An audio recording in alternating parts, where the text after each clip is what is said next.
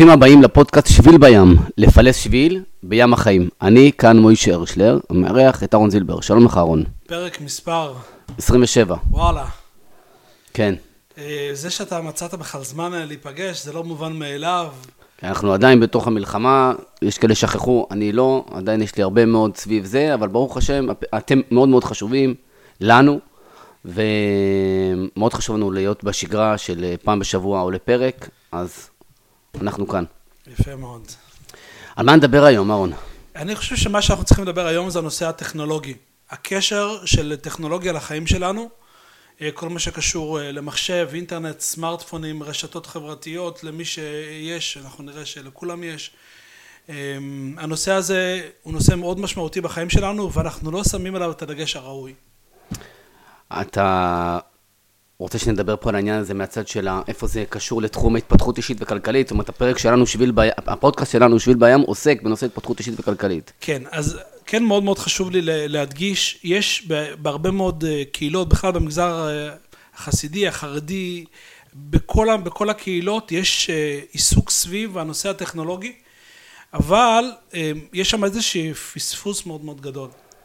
כולם עושים בנושא שנקרא פגעי טכנולוגיה, אבל... פגעי הטכנולוגיה, ש- שבעצם זה שמירת עיניים והתמכרויות, שהם דברים נכונים, אני לא חלילה בא להוריד מזה, אבל יש פה איזשהו פספוס מאוד גדול. האדמו"ר מקרלין אה, היה נראה לי הראשון שטבע את המונח הזה שאני אומר כרגע, הוא אמר, אה, טכנולוגיה זה לא בעיה של השיבנו, זה בעיה של רפאנו. זה לא בעיה רוחנית, ואלו שמציגים את זה כבעיה רוחנית עושים אה, שני טעויות עיקריות. א', זה אומר שמי שמחזיק טכנולוגיה כזו הוא, הוא בהכרח לא בסדר אה, רוחנית, זה גם מאפשר לו להיות כבר לא בסדר בעוד כל מיני דברים. ב', זה גורם לאנשים שמלכתחילה המצב הרוחני שלהם אה, לא הכי טוב, להגיד, טוב, זה לא שייך אליי, זה שייך לאלו ש...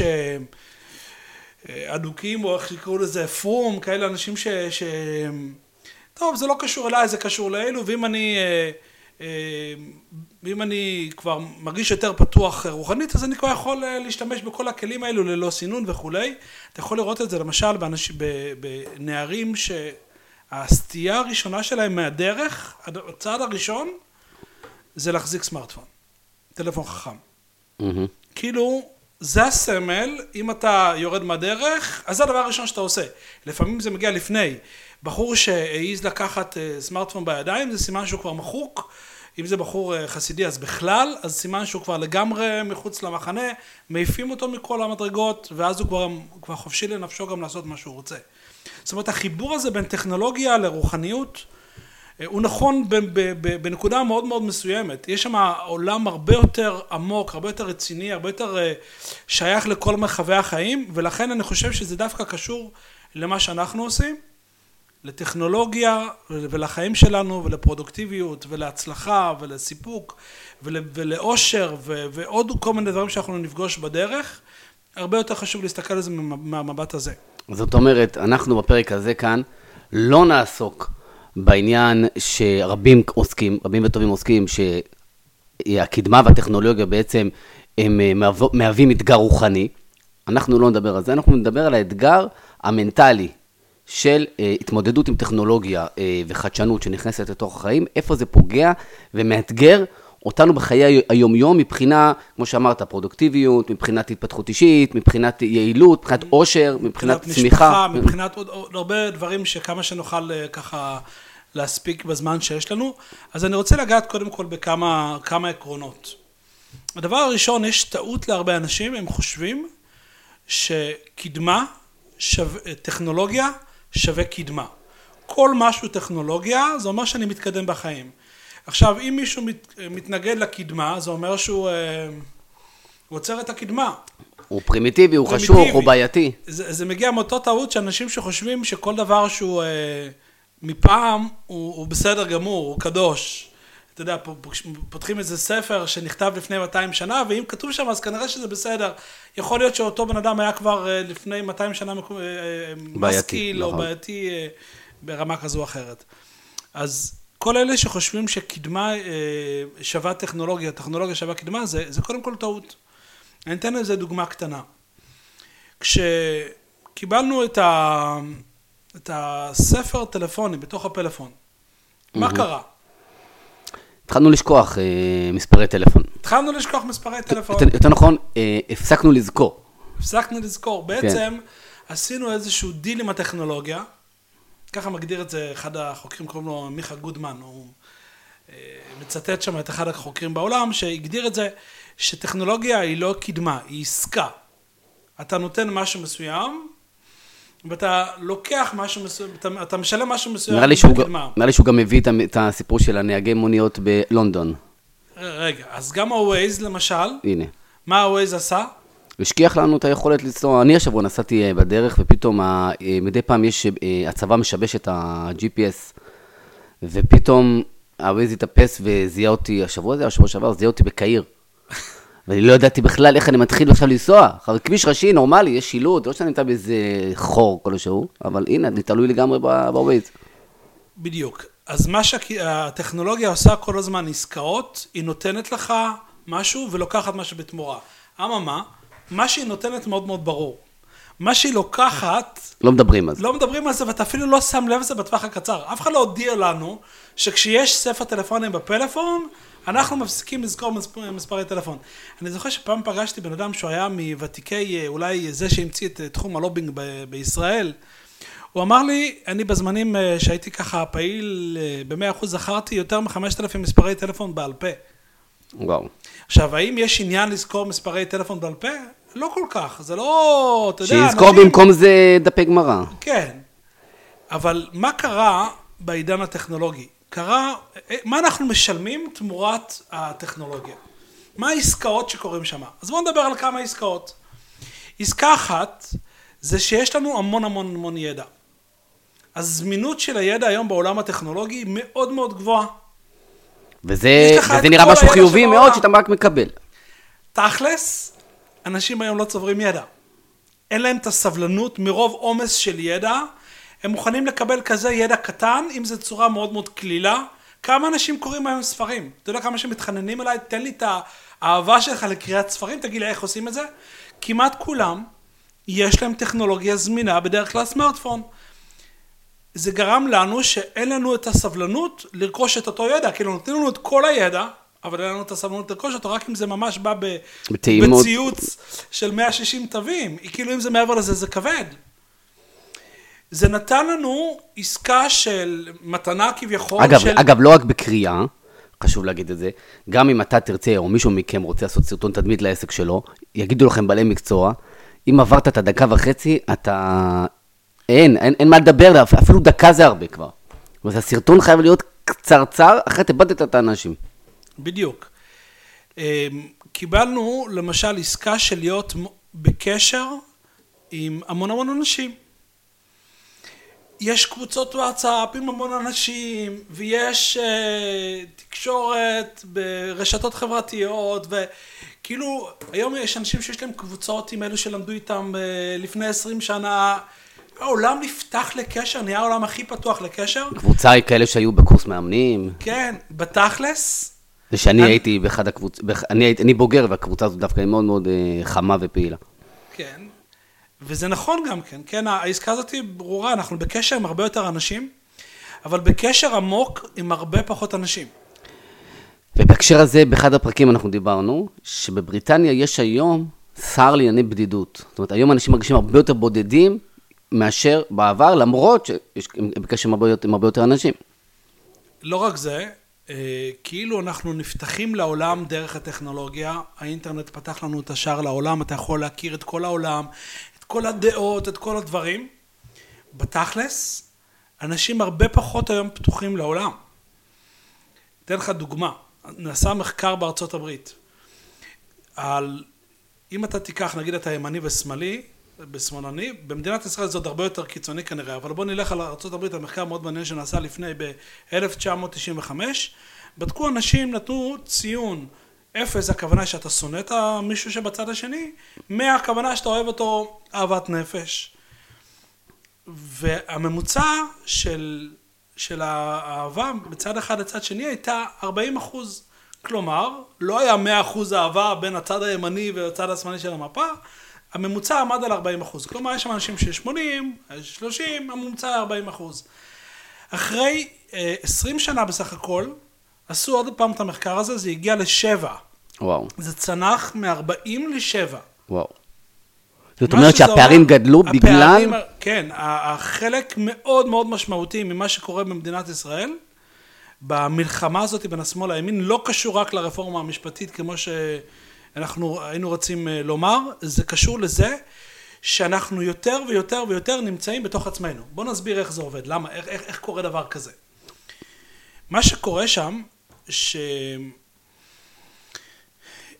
הרשתות החברתיות, הרי מה רוצים כל אלו שמייצרים את הרשתות החברתיות, וכבר נראה איך, איך זה קשור אלינו, שגם למי שאין ממש רשת חברתית, גם היום הרבה מאוד חרדים נמצאים ברשתות החברתיות, הן בטוויטר והן בפייסבוק, אבל אני מדבר גם מי שלא נמצא שם. הרשתות החברתיות רוצות את הזמן שלנו. או, הן רוצות לא את הזמן שלנו, הן רוצות את תשומת הלב שלנו. תשומת הלב שלנו זה מה שנקרא הזהב החדש. הזהב החדש, הכוונה, אה, זה הנפט או הזהב, איך שתקראו לזה. עובדה שמניות הטכנולוגיה הן המניות הכי, אה, הכי יקרות בעולם. למה? כי אנשים הבינו שזה הנפט וזה הזהב החדש. מה יהיה שם? ככל שאתה יותר זמן נמצא אצלי, ככה אני יכול למכור לך יותר דברים ולשווק לך פרסום. הזמן שלך שווה המון המון כסף. התשומת הלב שלך. כי איפה שתשומת הלב נמצאת, שם הבן אדם נמצא. עכשיו, אם אני מחזיק אצלך יותר, אותך יותר זמן בפנים, דבוק למסך, אז אתה שלי, ואני יכול לעשות איתך מה שאני רוצה. אני יכול להשפיע עליך עסקית, אני יכול להשפיע עליך פוליטית, אני שולט עליך. עכשיו, אם אני אראה מישהו שכתב משהו שתואם את העמדות שלי, מה יקרה? אז אני. הזהות שלי תתחזק, הדימוי העצמי שלי יתחזק. אז אני אשמח, אני אשמח לפגוש את זה יותר, נכון? אני נכון. אשאר יותר זמן. אם עוד מישהו, לא רק שהוא, אה, לא רק שהוא אה, בדעה שלי, אלא אפילו מקצין את הדעה שלי. אז זה עוד יותר, אני אומר לו, שכוייך, יופי. אז אני ארצה לראות אה, את הדעה שלו. עכשיו, אם פתאום יגיע לי איזה מישהו שכתב כתבה שהיא נוגדת את הדעה שלי, מה, מה, מה באופן טבעי אני אעשה? אני אסגור את הטלפון. נכון. ואז הם הפסידו הרבה כסף. נכון. אז, אז מה הם יראו לי? הם יעשו הכל כדי שאני לא אראה את הדעה של הצד השני בכלל. שאני אראה רק את הדעה של כמוני, ואני אפילו עוד יקצין, כי ככל שזה יותר מקצין, ככה אני יותר מתחבר, ואני יותר נהיה אש, ואני יותר מחובר. אני אקבל אישור חברתי, מה שאנשים כל כך מחפשים. בדיוק, אני אראה שכולם אה, חושבים כמוני. חושבים כמוני. אני לא אראה בכלל את הדעה של הצד השני. ואז קיצונים משני הצדדים תופסים את המקום, וכל השיח הופך להיות רעיל, וזה שזה צלח מ-40 ל-7 זה, זה תוצאה טבעית מאוד. אז אם בעצם פעם אמרו שיש לתקשורת, לגופי התקשורת המרכזיים, לעיתונות, לתקשורת המרכזית כוח, והיום זה עבר לרשתות החברתיות, לעם, זאת אומרת, זה לא באמת הכוח של העם? זה בכלל לא עבר לעם, בכלל, בכלל לא עבר לעם, זה, זה, זה עבר לאנשים הרבה יותר מסוכנים מהתקשורת. וואו. זה עבר לאנשים שכל מה שמעניין אותם, אין להם שום רגולציה, אין שום פיקוח, אין שום דבר. המון פייק, המון שקרים, כל אחד... או, שזה עוד, עוד עניין. הרי למה, למה, למה בתקשורת הזאת יש הרבה יותר פייק? כי מה יותר מעניין? אה, באמת, אתה יודע, היא הרבה פחות מעניינת מאשר השקר. אם אני עכשיו אספר לך סיפור על ראש ממשלה אמר לשר ככה וככה, בסדר, מה הוא יכול להגיד? אבל אם אני אשקר, אני תמיד יכול לעשות, להגיד מה ש... דברים הרבה יותר מעניינים ממה שבאמת היה. נכון. ואז אנשים צורכים את הפייק בצורה הרבה יותר אה, אה, חזקה, והם יהיו יותר זמן בפנים. בעצם האינטרס של החברות שיהיה יותר פייק, למרות שהם הם כאילו נלחמים בזה. הם נלחמים כי הם לא רוצים לאבד אותך. הם מראים שהם נלחמים, אבל בעצם, אבל הם, בעצם זה משרת אותם. הרבה יותר מעניין, הרבה יותר מושך, הרבה יותר מדביק. אז אני אחזור רגע לעסקה הזאת שמדובר, זה בעצם העסקה הכי רעילה. זה אומר, אני אתן לך, כאילו, את, כאילו את כל המידע שבעולם, אתה חשבת שיש לך רק תקשורת, אני אתן לך את כל המידע הזמין בכל העולם ברגע, ובתמורה תן לי את הזמן שלך. בשעה שהם לא נותנים את הדעות של כולם, נותנים לנו את התיבה, זה נקרא תיבת תעודה של עצמנו, אנחנו שומעים את עצמנו כל הזמן. עכשיו, זה למי שיש רשתות חברתיות. למי שאין רשתות חברתיות, לא יודע שיש לו רשתות חברתיות. או, אז פה אתה בעצם מנחית את האנשים שלנו, שרוב הציבור שלנו ששומע אותנו, ככה אני מעריך, הוא לא נמצא לא בפייסבוק ולא בטוויטר, לא בשום רשתות חברתיות, אולי בוואטסאפ. בוואטסאפ, בוואטסאפ, גם לא, חלק שומעים אותנו דרך אה, אה, קווי טלפון. ועוד דרך ה- המחשב. אבל, אבל הם לא יודעים.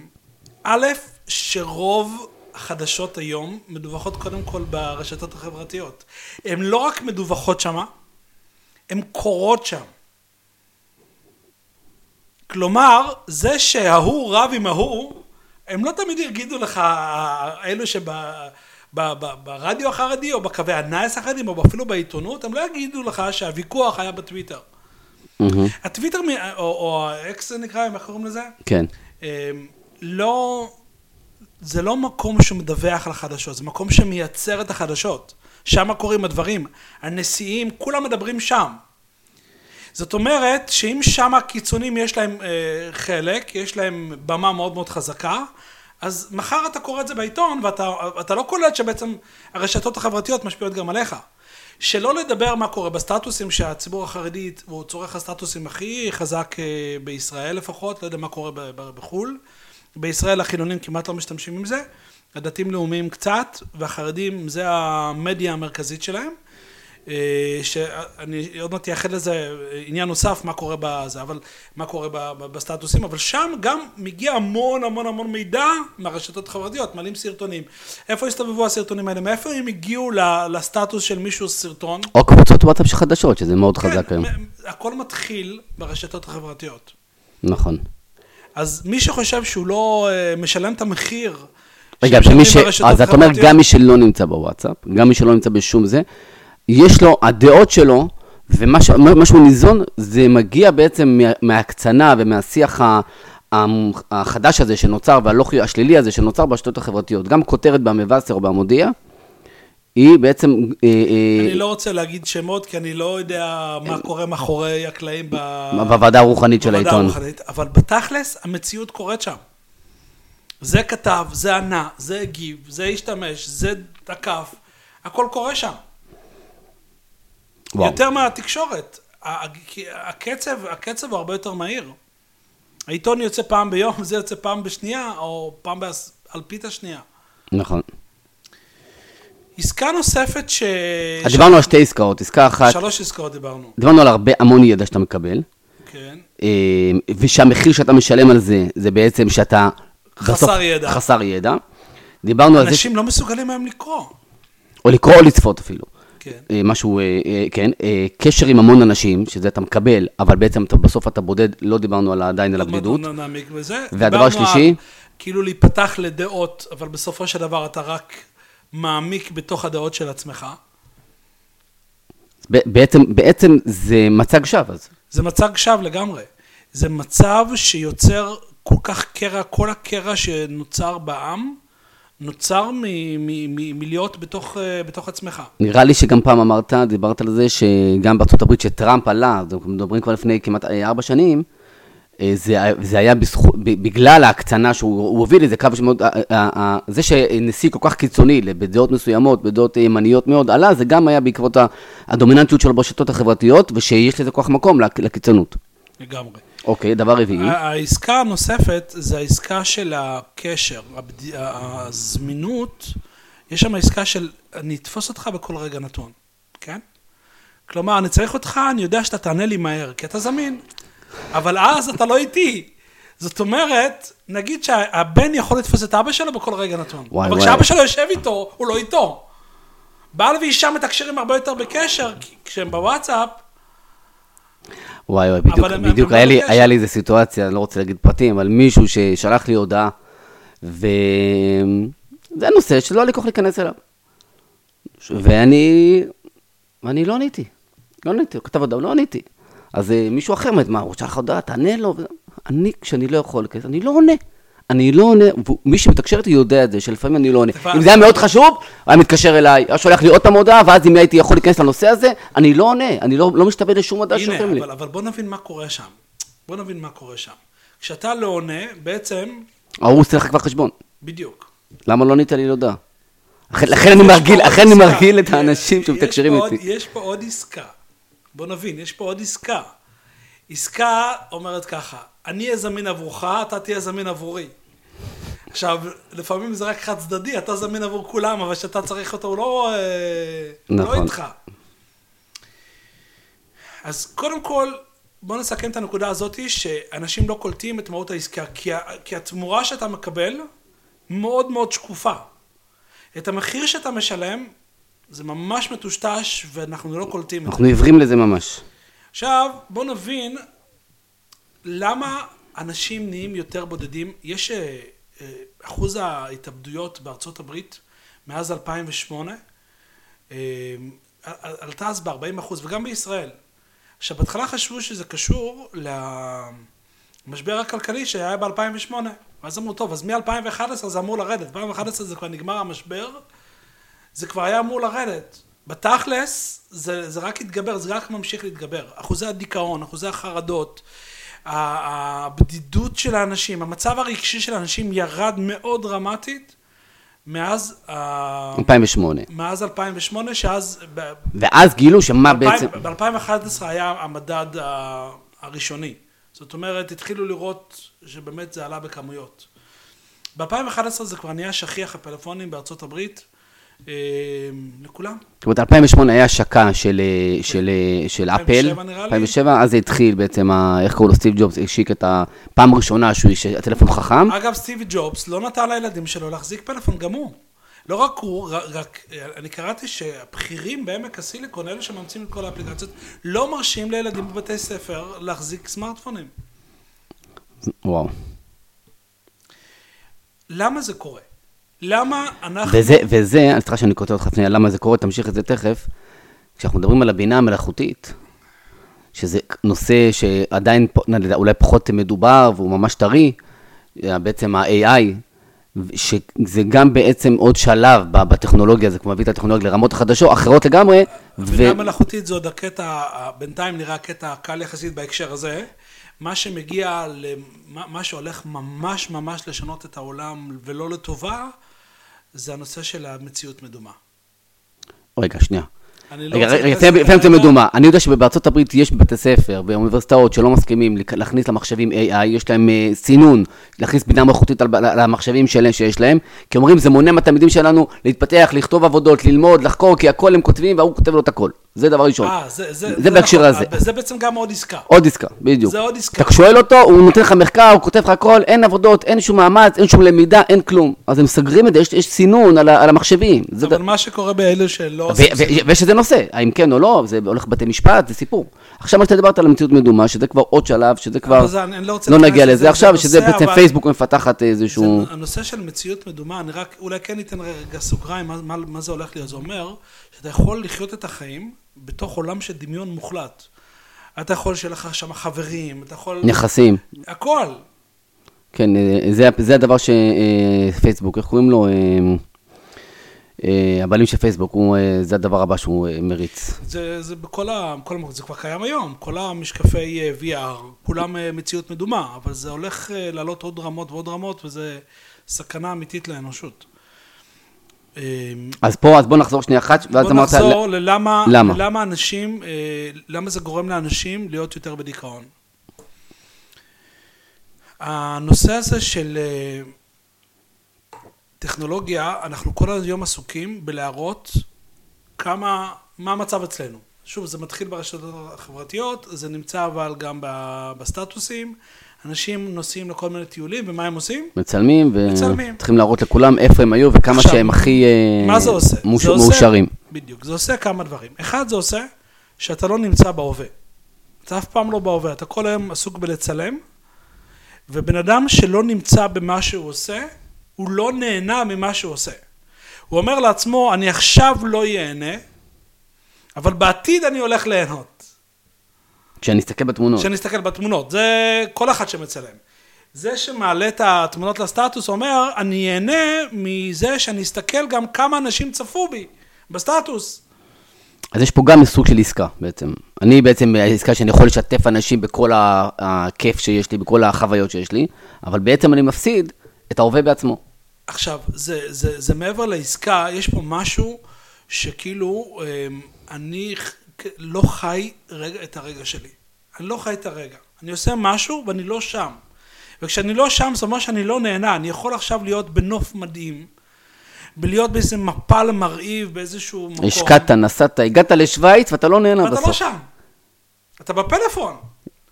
אתה עשוק גם לאלו שיש להם צופים וכל מיני כאלו. שידורים חיים אז- וכאלה. אז אפילו לא חיים. אלו ש... שוב, אצל- אחד זה ברשתות חברתיות, אצל אחד זה ב... במשפחה שהוא שולח, או חברים. במשפחה או בקבוצות או בכאלו דברים, מה שהוא עושה, זה, הוא פשוט לא נמצא שם. הוא לא נמצא שם. ואם בן אדם לא הולך ליהנות והוא לא נמצא בהנאה, אז כשזה מצטבר, זה אומר שהוא מפסיד את ההונאות של החיים, ואדם שמפסיד את ההונאות של החיים, קודם כל היה בדיכאון. שתיים, זה נושא של השוואות. תמיד יש את ההשוואות בינך לבין מישהו אחר. ומה שאנשים מראים זה רק את הרגעים הטובים. עכשיו, תחשוב, הרי אתה עם עצמך, אתה יודע עם עצמך כמה המצב שלך, אה, אתה יודע, לא הכי טוב, נגיד שיש לך יום קשה בעבודה, ואז אתה רואה את החבר שלך נמצא באיזושהי חופשה, ב... ב... לא יודע איפה, ב... ב... בשוויץ או באיטליה או בכל מקום אחר. מה זה עושה לך לרגשות שלך עכשיו? שרק הוא מבלה ואני לא, ויש לך 300 חברים, או כאלה 300 שאתה עוקב אחריהם, או 1,000, וכל אחד פעם בשנה טס, אז אתה בעצם בממוצע כל הזמן רואה שאנשים מבלים סביבך. רק אתה מסכן במשרד. בנוסף, אנשים יש להם צורך מאוד אה, לשבח את עצמם, כאילו להציג איזשהו מצג שווא. כשאני בא ואני שם את עצמי ברשת החברתית בצורה כזו או אחרת, בטכנולוגיה, זה אומר בעצם שאני לא מי שאני. אני עוטה מסכה על מי שאני, אני משחק איזה פוזה שלא מי שאני. טוב, פה אתה מעלה, אהרון, נושא זה של נושא של כבד ערך מאוד. עצמי. בדיוק. שאפשר עליו, עוד לא עשינו עליו אה, פרק, למרות שכמה אנשים כבר ביקשו. אה, נצטרך לעשות על זה איזשהו פרק. אם זה ייכנס בפרק אחד, אבל... לא, לא יודע. אבל זה מאוד מאוד דופק את הערך העצמי כש, כשאנחנו מתחילים לחיות בחיים, ובוא נגיד, בחיים הלא אמיתיים שלנו. ובזה אנחנו כחרדים מצטיינים. בלחיות את הפוזה, וואו. באיך זה ייראה. אז שוב, זה לא קורה רק בטכנולוגיה, זה קורה ביום-יום שלנו, אבל הטכנולוגיה מאוד מאוד מעצימה את זה. ומה זה בעצם גורם, אתה אומר? בן אדם שחי את המסכה ולא חי... הוא, הוא נכנס לדיכאון. באמת? כי הוא לא חי את עצמו, יש שם פער בין מי שהוא לבין מי שהוא מציג. אבל אני חושב שלפני שזה... זה נכנס- גם מייצר, זה מייצר יותר מאשר מייצר דיכאון, מייצר חרדה. זה מייצר איזה פחד, ש... פחד פנימי כזה, לא מוסבר כזה, שהשורש שלו, שיגלו אותי. שיגלו אותי. אז בעצם הכניס... הנושא של הלבשת מסכה זה נושא, כשאדם חי את המסכה שלו ולא חי את עצמו, הוא נושא שבעצם פוגע בהרבה, זאת אומרת, בן אדם הוא לא אותנטי, בן אדם הוא לא הוא עצמו, הוא מייצר, הוא חי בפחד שיראו מי אני באמת, ובעצם זה מש, משליך על, בוא, הדיכאון והחרדה זה נקודה סופית, אבל אני חושב שכשנדבר על הנושא של ערך עצמי, זה בעצם... משפיע אה, על כל מרחבי החיים. בדיוק. עכשיו, בוא נוסיף פה עוד נקודה. בן אדם בעצם נמצא בסיטואציה של... אה, שהוא כל הזמן עסוק בלקבל את האישור החברתי. כמה אנשים צפו, מי הגיב לי, מה הם אמרו לי, אה, מה הם ענו לי. וואו. אוקיי, זה עוד נקודה. זאת אומרת, מחזק את התלות שלנו כל הזמן, שיאשרו אותי. כן. וואו. אה, זה נקרא, ברשתות החברתיות זה נקרא איזשהו לייק או משהו כזה, אבל אה, שוב, זה נמצא גם בסטטוס. אתה יודע שדווקא הפודקאסט שלנו, אם כבר מדברים, אנחנו לא תלויים באישורים חברתיים, כי אנחנו לא יכולים לדעת איפה אתם מסתכלים או שומעים אותנו. יש לנו אפשרות לצפות זה- בנו ולשמוע אותנו דרך Drive שמורידים ושומעים, דרך האתר שלך, שאני לא יודע אם יש לך שם מספר צפיות, ומקומות שכן צופים, ו- ו- ו- אני- וזה, אבל... זה באמת מקשה עלינו. נכון, וגם בקו, בקו, בק- דרך הקו שאפשר לשמוע. זאת אומרת, זה מקשה עלינו, אבל אנחנו לא תלויים בזה, אנחנו יכולים uh, להרגיש טוב עם עצמנו, גם אם... אנחנו מדברים אחד עם השני. בדיוק, אנחנו יושבים פה ונהנים. כן. אז דיברנו למעשה על, על, על, על שני דברים. דיברנו על הנושא של העסקאות, של מה אנחנו מאבדים. דיברנו על הנושא של הדיכאון, בואו נדבר על דברים אחרים. בואו נדבר על הנושא של זמינות. מה קורה לנו כשאנחנו אה, לא יכולים להיות יצירתיים בגלל ההתמכרות לטכנולוגיה? יצירתיות מגיעה כשהבן אדם אה, שוקע עמוק לתוך משהו מסוים, נכנס לאיזשהו גם אה, גלים, סוג של גלים במוח. הגלי אלפא, מה שנקרא? כן, אלפא, בטא, יש איזה כל מיני, כל מיני רמות. וכשבן אדם נמצא בתוך, נכנס לתוך משהו, ומפריע לו משהו, אז, אז הוא יוצא החוצה. עכשיו, בוא נבין, יש מושג כזה שנקרא תיבת סקינר. היה פסיכולוג, הוא היה אחד מהפסיכולוגים המפורסמים, אה, קראו לו סקינר, והוא הכניס עכברים לתוך, אה, לתוך איזה תיבה. והם יכלו ללחוץ שם על איזה דוושה ולקבל אוכל. כל פעם שהם עשו את המשימה הם קיבלו אוכל. מהמם. אז הם דיוושו ו... ואכלו. אבל מה שקרה, דבר מאוד מעניין. ברגע שהוא עשה איתם ניסוי, פעם אחת נתן להם ועשר פעמים לא. בלי איזשהו אה, סדר. סדר. פעם- בדיוק. בצורה מקרית. פעם כן, פעם חמש פעמים לא. הם לא ידעו מתי, ה... מתי המזון הולך להגיע. לא היה איזה סיסטם. הפרס הולך להגיע. מה שקרה שהם דיוושו עד מוות. לכאורה זה לא הגיוני. התשובה היא מאוד פשוטה. ברגע שהם דיוושו והם ידעו מתי הם מקבלים, אז הגיע הרגע שהם נהיו שבעים. ברגע שזה היה פעם כן פעם לא, זה שיגע את כל המערכת, ואז, ואז בעלי החיים כבר, כבר פשוט התמכרו לדבר הזה. זאת אומרת, דווקא כאשר זה לא צפוי, מתי אתה תקבל איזשהו אה, פידבק, תגמול. תגמול, זה בעצם ממכר אותך. בדיוק. אם זה צפוי ואתה יודע מראש, אתה עכשיו אה, אה, אה, תשקיע כך וכך ותקבל, אתה תכתוב, אתה תקבל משוב, אתה יודע שזה מה שיהיה התגובה, עכשיו בוא, בוא נראה איך זה משפיע על החיים שלנו. אם, אה, אם אתה יושב בבית ודופ... ומישהו דופק לך בדלת, זה הדבר הכי מדהים שזה, אנשים עוזבים הכל ורצים לדלת. למה? לך תדע מי נמצא שם. אם יש הודעה, פעם אחת קיבלת איזו הודעת וואטסאפ שאתה אומר לעצמך, איזה נס שאני ראיתי את ההודעה הזו. אז עכשיו, 100% מההודעות מקבלים את אותה חוויה רגשית, שאני חייב לדעת מה קורה, כי לך תדע מה יש שם.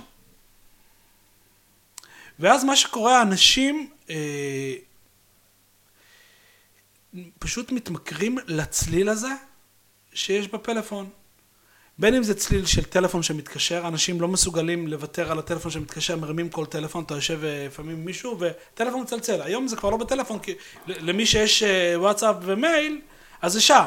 אבל למי שיש צינתוקים. צינתוקים, לא משנה, צינתוקים זה עוד, זה עוד בכלל, אתה רואה אנשים לפעמים מתעוררים באמצע הלילה עם צלצולים, אתה שואל, רגע, למה עשית, למה הפלאפון שלך לא על שקט?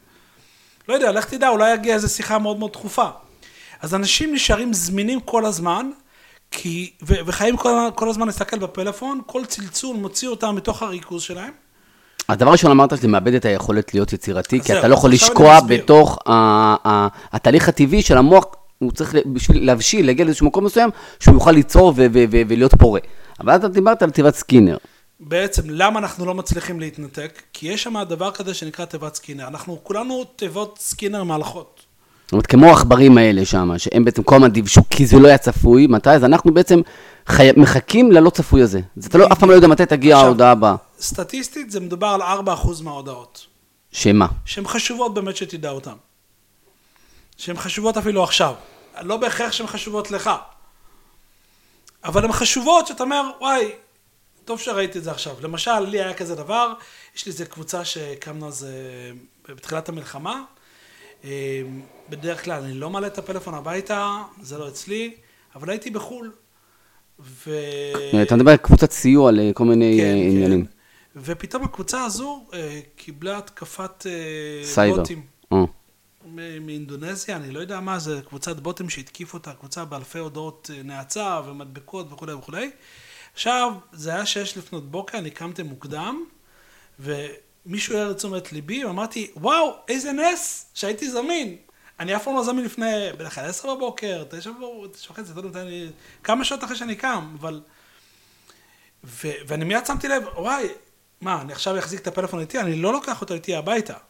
כשנדבר על הפתרונות, אני אדבר על זה. אז אה, אה, יש את הקטע הזה של איזה נס שראיתי את זה. בכלל, היום גם הפלאפון נהיה, המייל והוואטסאפ נהיה מקום אה, שאנשים, כאילו, שמה, אנשים שלא רגילים לדבר בטלפון, והרבה אנשים עברו להפסיק להשתמש בטלפון, כמעט הם לא עונים לשיחות, רק להודעות. אמר לי פעם, לא, לא מזמן לקוח, שביקשתי ממנו לעשות אה, תחקור לקוחות. מהמם. אני הרבה, הרבה לקוחות שאני עושה איתם אה, אסטרטגיה, אני אומר להם, תחקר את הלקוחות. הוא אומר לי, תקשיב, את הלקוחות שלי אני לא יכול לתחקר, אין מצב. אם אני מתקשר אליהם, איבדתי אותם כלקוחות. כל מה שהם רוצים זה הם שאני לקוחות איתם... אה, תושבי חו"ל, אין אצלם טלפון. אנחנו פשוט קצת, אה, אתה יודע, קצת אחורה בזמן, אבל בארצות הברית, יש אנשים שאתה, אם אתה מתקשר אליהם, איבדת אותם. הטלפון הוא במצבי חירום. אז מה קורה? המייל וה, והוואטסאפ הופכים להיות כאילו המקום שבו כל החיים שלך מתנקזים לשם. אם אתה רוצה לדעת מה היה בלילה, אתה לוקח את הפלאפון ו- ויודע מה קורה. אני, הלוואי שאצלי זה היה ככה, אני רואה שכמה שעות שיחות טלפון אני צריך לעשות ביום, אני לא, לא מסיים עם השיחות. טוב, אז, אה, אז אתה עוד אה, במצב טוב. אז שורה אז, תחתונה, אז רגע, אז מה, מה שקורה, שאנחנו כולנו הופכים להיות כזה חרדתיים כלפי הפלאפון. כלומר, אם אני עובר איזה שעה שאני לא הייתי בפלאפון, לך תדע מה קרה שם. אולי איזו בשורה מאוד טובה, גם אולי בשורה מאוד רעה, ואנחנו נהיים חרדתיים, וכשהחרדה מציפה אותנו, אנחנו לא יכולים אלא לעשות אה, פשוט את הרפרש הזה, אולי נכנסה עוד איזו הודעה. ולכן אנשים לא מסוגלים, יושבים בפגישות, וכל הזמן נכנסים, או פגישות, או לשבת אפילו ולעבוד על המחשב, לכתוב משהו, ליצור משהו. ואז אנשים, להיות, אנשים הופכים להיות הרבה פחות פרודוקטיביים. הם לא מצליחים ליצור, לא מצליחים לייצר, לא, לא מצליחים להיות חדשניים, לא מצליחים לעשות את מה שהם רוצים, כי התיבת סקינר הזאת מפעילה עליהם כזה לחץ. ושוב, זה לא רק אלה שיש להם סמארטפון. גם לאנשים שיש להם רק מייל, אבל הם צמודים למייל, הם נמצאים באותה סיטואציה, הם תיבת סקינר. תשמע אהרון, אתה מציג פה תמונת מצב מאוד מאוד עגומה. רגע, עוד לא סיימנו, לא- עוד לא סיימת? עוד לא סיימנו בכלל, עוד לא סיימנו אה, חשבתי בכלל. שכבר סיימת לתאר את ה... הגענו לתחתית, מה שנקרא. אני לא בטוח שהפרק הזה אנחנו... אה, נגיע לפתרונות נגיע בכלל. לפתרונות, כי אנחנו קודם כל חייבים להבין, אני אגיד לך עוד יותר. אני קראתי איזה מחקר פעם, מאוד מעניין. ניסו אה, לגרום לצעירים להפסיק לעשן. עשו כל מיני דברים, אחד מהדברים שעשו שעבד בצורה דרמטית, אספו קבוצת בני נוער, זה נראה לי היה בקנדה, ופשוט הראו להם את כל הטכניקות שחברות הטבק מפעילות עליהם כדי שהם יעשנו. וזה יצר את האנטי הכי חזק, אחוז מאוד גבוה מהם הפסיק לעשן, רק מזה שהם קלטו כמה חברות הטבק עובדים עליהם. אני חושב שבזה שאנחנו קודם כל נדע, כי, כי שוב, אני, אני חוזר למה שרגילים לעשות היום בכל העלונים וכל פגעי הטכנולוגיה וכולי, שזה נהיה כזה אנטי, כאילו אני מולך. ברגע שאתה מבין שזה לא, זה בכלל לא שיח... אה, זה לא שיח של אני מול הקהילה, או אני מול בורא עולם. זה, יש פה אלפי מהנדסים, שכל מה שהם עושים, זה שאתה תבעה כמה שיותר בפלאפון, שאתה תהיה תיבת סקינה, שכל הזמן תרוץ לטלפון לבדוק מה חדש.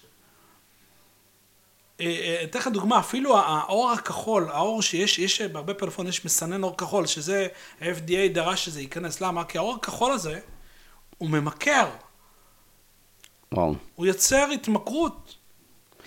באמת ההשוואה שעשית לסיגריות, אני חושב שבספר אה, מיק- אה, מיקה- מי- מיק- אה, מיכה גוטמן, בספר הפרעת קשב, שנמצא פה על השולחן, מהפכת הקשר. מהפכת הקשב, הוא בעצם יוצר השוואה מאוד מעניינת עם זה. בעבר היית נכנס לכל בית מדרש, בישיבות, מי שבגיל זוכר את זה פעם, אני בישיבה שאני למדתי, משעה 11 בערב היה מותר לעשן, אבל כמה שנים לפני זה, עשר שנים לפני זה, היו מעשנים כל, ה... כל הסדורים, כן. כל היום. ובמטוסים, מי שגם זוכר, מי שבגיל זוכר, היו מעשנים במטוסים כולם. אה, למה לא?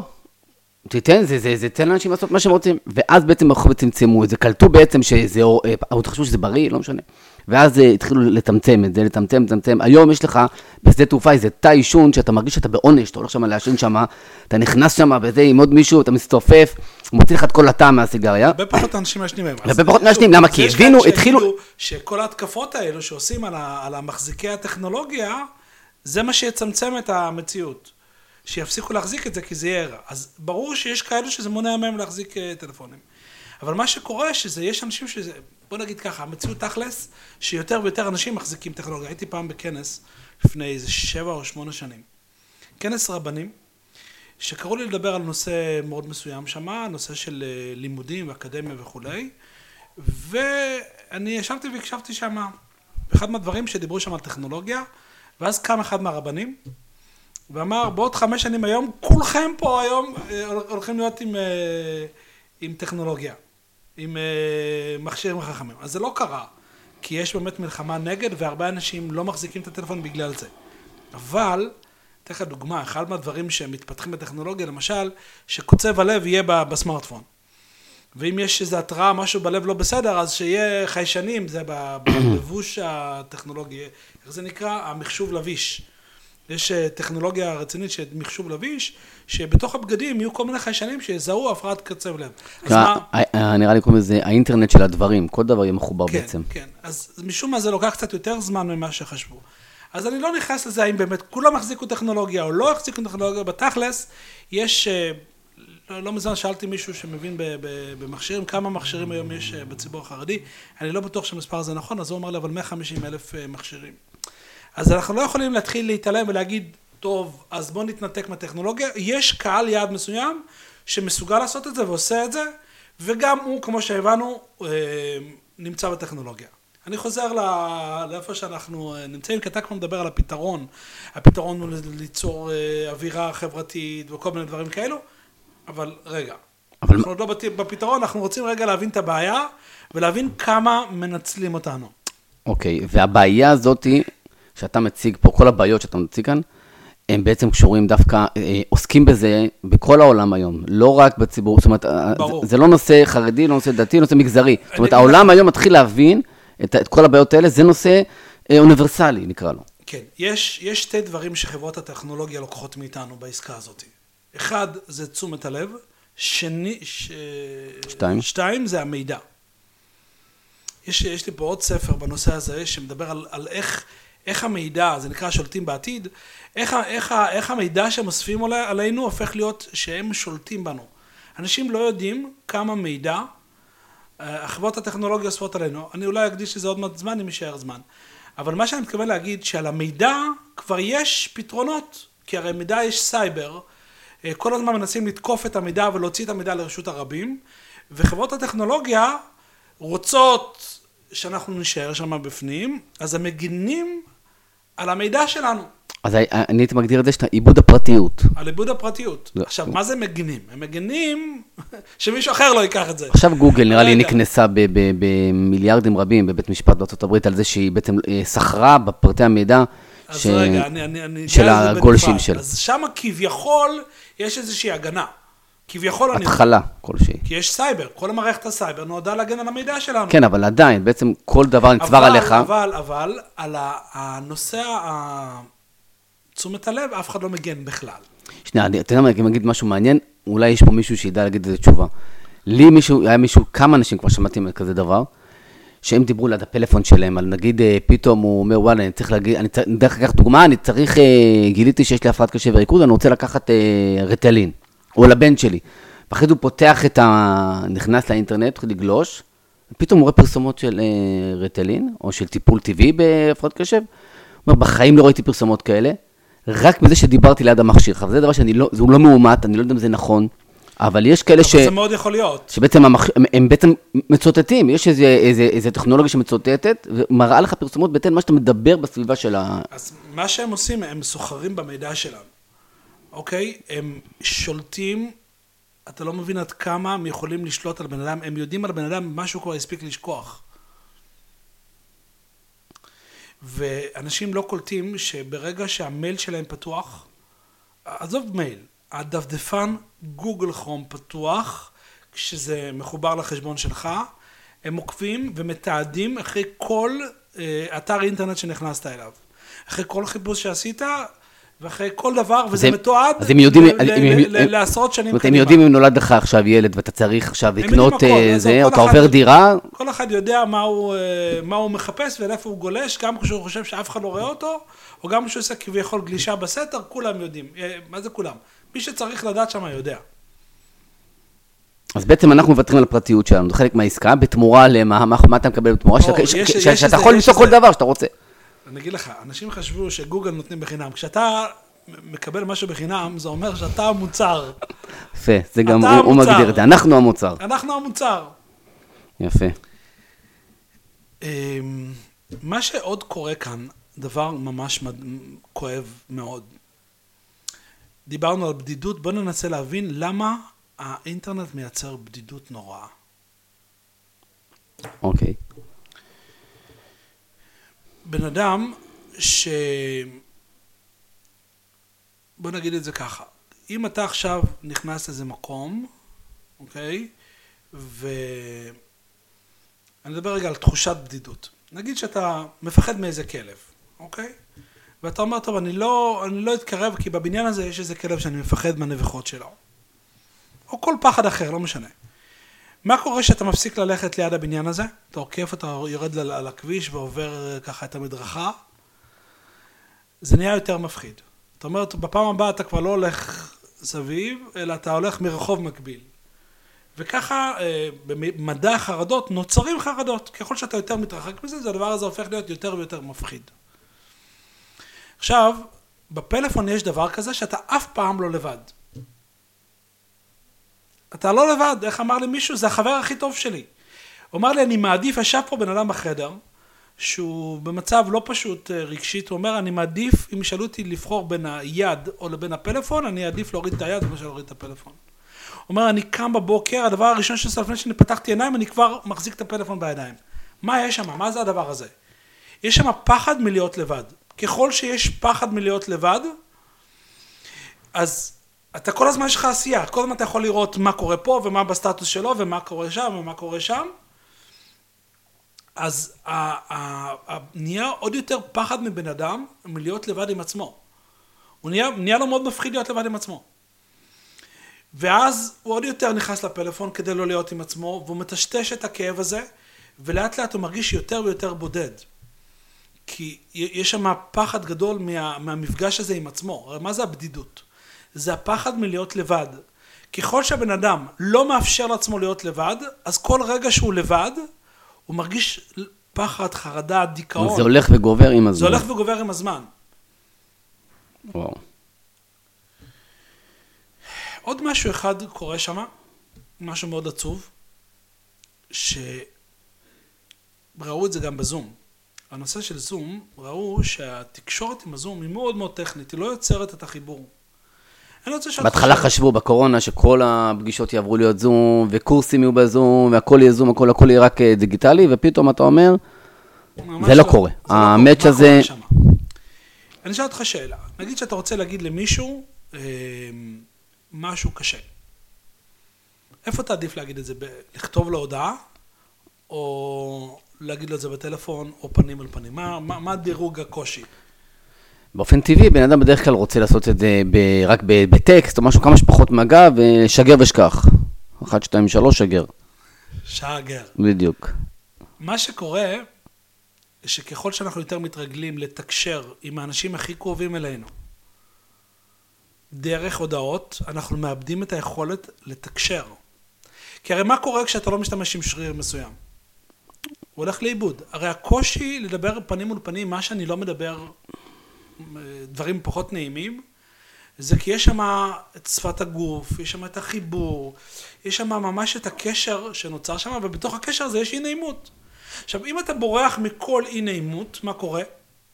אז אתה לא יודע להתמודד איתה. אז אתה לא יודע להתמודד. מה שקורה שהאנשים האלה מאבדים את היכולת לתקשר. וזה גם סיבה למה יש לנו הרבה יותר דיכאון והרבה פחות קשר, הרבה יותר אה, אה, אה, בעיות של מערכות יחסים. כי אנשים לא יודעים לדבר, אנשים מאבדים את היכולת לדבר בינם לבין עצמם. וואו. זה נראה כבר מידע הרבה בשביל פרק אחד, מידע הרבה פחדים בשביל פרק אז אחד. אני, אתה מציג פה, כמו שאמרתי, תמונה עגומה מאוד, של הרבה מהרבה הרבה הרבה מאוד אה, בעיות שנוצרות בעקבות זה שהטכנולוגיה נהיית חלק מהחיים שלנו. ושוב, זה לא מהממד הדתי, לא הרוחני, לא שום דבר. יש עוד משהו אחד, ובזה אנחנו נסיים את הבעיות, ונשאיר אה, לפרק הבא את הדרכי ההתמודדות. ונשאיר, ונשאיר גם אה, לשמוע מכם דרכי התמודדות שאתם חושבים שאפשר להתמודד. בעיה אחת שכולם יודעים על זה. זה, אני לא מחדש הרבה, אבל בכל זאת צריך לדבר עליה. זה הנושא של הזמן. כמה זמן, כביכול, שוב, יש לנו עסקה של בוא אני אחסוך לך זמן. אתה לא צריך עכשיו לכתוב מעטפה, לכתוב מכתב, לשים אותו במעטפה, לשלוח בדור, ב- לשים בול, לשלוח בדואר. בשנייה אתה שולח. מה קורה? מה, מה, מה התמורה שאתה משלם על זה? אתה שורף זמן בלי סוף. א', הרבה יותר, אה, אתה מקבל הרבה יותר מיילים. אני ספרתי לאחרונה, יום אחד אמרתי, אני רוצה לספור כמה מיילים אני צריך להגיב אליהם, 65 מיילים היה לי ביום אחד, שזה לא כולל הודעות וואטסאפ. ולא כולל הדיבורים ה- מי- שאתה עכשיו, מנוי כל אליהם. הודעה שאתה אה, או- מגיב עליה, זה גורר עוד תגובה. עוד תגובה, עוד מייל ועוד מייל ועוד מייל ועוד מייל, זה כאילו, כביכול אמרתי לך, אני נותן לך זמן, הרבה יותר זמן, הרבה יותר מהיר. מה שקורה גם, יש לנו הרבה פחות זמן. אני, אני ביקשתי מאנשים שיבדקו כמה זמן לוקח להם הסטטוסים. עכשיו, הסטטוסים בנויים בצורה אכזרית מאוד. שזה תוך 24 שעות פג תוקף. א', תוך 24 שעות פג תוקף, זה רק 30 שניות. ו, ותמיד יש שם איזה משהו שמעניין, שזה תיבת סקינר. אנשים, הסטטיסטיקה אומרת שאנשים אה, מקדישים פי עשר זמן ממה שהם רצו לתת לזה. נגיד שבן אמר, טוב, אני רוצה קצת עכשיו אה, להתאוורר. בוא ניכנס לסטטוסים או לפייסבוק, כל אחד איפה שהוא נכנס, בוא נתאוורר קצת. פי כמה? יש, יש כאלה שאומרים שזה פי עשרים, יש מחקרים שמדברים על פי עשר. וואו. אני אלך על הקל. זאת אומרת, אתה בעצם שורף המון המון המון זמן על טכנולוגיה. גם כשיש לך פתאום, אה, נהיה לך משהו קשה בעבודה, מה אתה עושה? אתה רץ לאיפה שיש לך פתרון, מישהו שנותן לך פתרון. וואו. אז בעצם החיסכון זמן, שזה כאילו היה אמור להיות עולם הרבה יותר נגיש, והרבה יותר קל, והרבה יותר קול מהיר, קצר, הכל מהיר וקצר. לא צריך לדבר בטלפון, תשאיר הודעה. וואו. שמע התקשרת, כמו שאמרת, תשאיר הודעה, תחסוך, תחסוך את זה. אבל זה מעניין, מעניין מאוד. ותן לנו שנייה אחת אה, נתונים על מה, מה בעצם בעולם עושים, זאת אומרת, מה, מה, מה העולם עושה? עזוב, עזוב את הציבור שלנו. יש איזושהי תנועה או נדבר על תנועות. יש, התחילה תנועה, תיקון, אני אגיד לך, זה כמו הסוכר. בהתחלה כולם התלהבו מהסוכר. המענה של הסוכר היה מאוד מאוד מהיר. אתה טועם, זה מתוק, זה טעים. לקח לאנשים זמן להבין, לקח, לא יודע כמה שנים לקח לעולם להבין, כמה שזה- הצרות ש- שהסוכר מביא על, ה, על החיים. או כמו הסיג- מלחמת עולם על, על, על הסוכר. או כמו הסיגריות, כמו שאמרנו. או סיגריות, אותו דבר פעילות גופנית. בוא נגיד ככה, אנשים, היום יש הרבה יותר מודעות לבריאות הגוף, אז בציבור החילוני זה ממש, בציבור החרדי זה נמצא בעיצומו מהפכת הבריאות. אבל במה שנוגע לבריאות הנפש, אנשים עדיין, אה, עדיין לא קלטו מספיק. אנחנו עדיין, אה, בהתחלה, אנחנו נמצאים באיזה נקודת זמן, שבו אה, הסוכר כבר טעים, אבל לא מבינים, או מתחילים להבין. ושוב, הציבור החרדי קלט את זה מהר, המנהיגים, גדולי ישראל קלטו את זה מהר, רק חבל לי שזה נעצר כאילו רק בקטע הרוחני. אז בקטע הרוחני ראו את זה מיד, איך זה משפיע על, על אנשים. וואו. זאת אומרת, צריך, התנועה הזאת צריכה להיות בכלל מכיוון, כמו שאמרת, פתחת בדברי אדמו"ר מקרלים, בתנועה נפשית, בצורה, מבחינה מנטלית, מבחינה בריאות, אה, אה, אה, איכות החיים, נקרא וגם לזה. אנחנו צריכים לדבר על מה כן, על איך בכל זאת, מה, איך אמורים להתנהל, מה, אני אמור לזרוק את הפלאפון הצידה? אני רוצה שנסיים את הפרק הזה עם איזושהי תחושה של זעם. כאילו, וואלה, לקחו אותנו בשבי. אה, זעם לא בריא. רק, לא רק מה... לא יודע כמה יש אנשים בשבי החמאס, אלא לקחו אותנו, את התודעה שלנו, בשבי. הנדוס תודעה אמיתי. פשוט לקחו את התודעה שלנו בשבי, ואנחנו צריכים להתחיל ללמוד, ועל זה נדבר אה, בפרק הבא. בשבוע הבא. אה, נדבר על איך מתמודדים עם הדבר הזה. אז תודה שהייתם איתנו בפרק נוסף. נשמח להערות והערות, לשיתופים בכל המדיות שאתם צופים בנו, ומחכים לשמוע מכם על הפרק הזה ספציפית, מה אתם חושבים. ו... שתפו, שתפו את הפרק הזה הלאה. תפיצו, יש פה בפרק הזה, אני חושב, אה, שליחות גדולה. זאת אומרת, אה, פה באמת פתחנו פה תיבת פנדורה אמיתית, עם הרבה מאוד נושאים שהם אה, חדשים ממש. תודה שהייתם איתנו, תודה מוישה על המאמץ המיוחד שעשית כדי להיות בפרק הזה. תודה לכם, מחכים לשמוע מכם. כל טוב.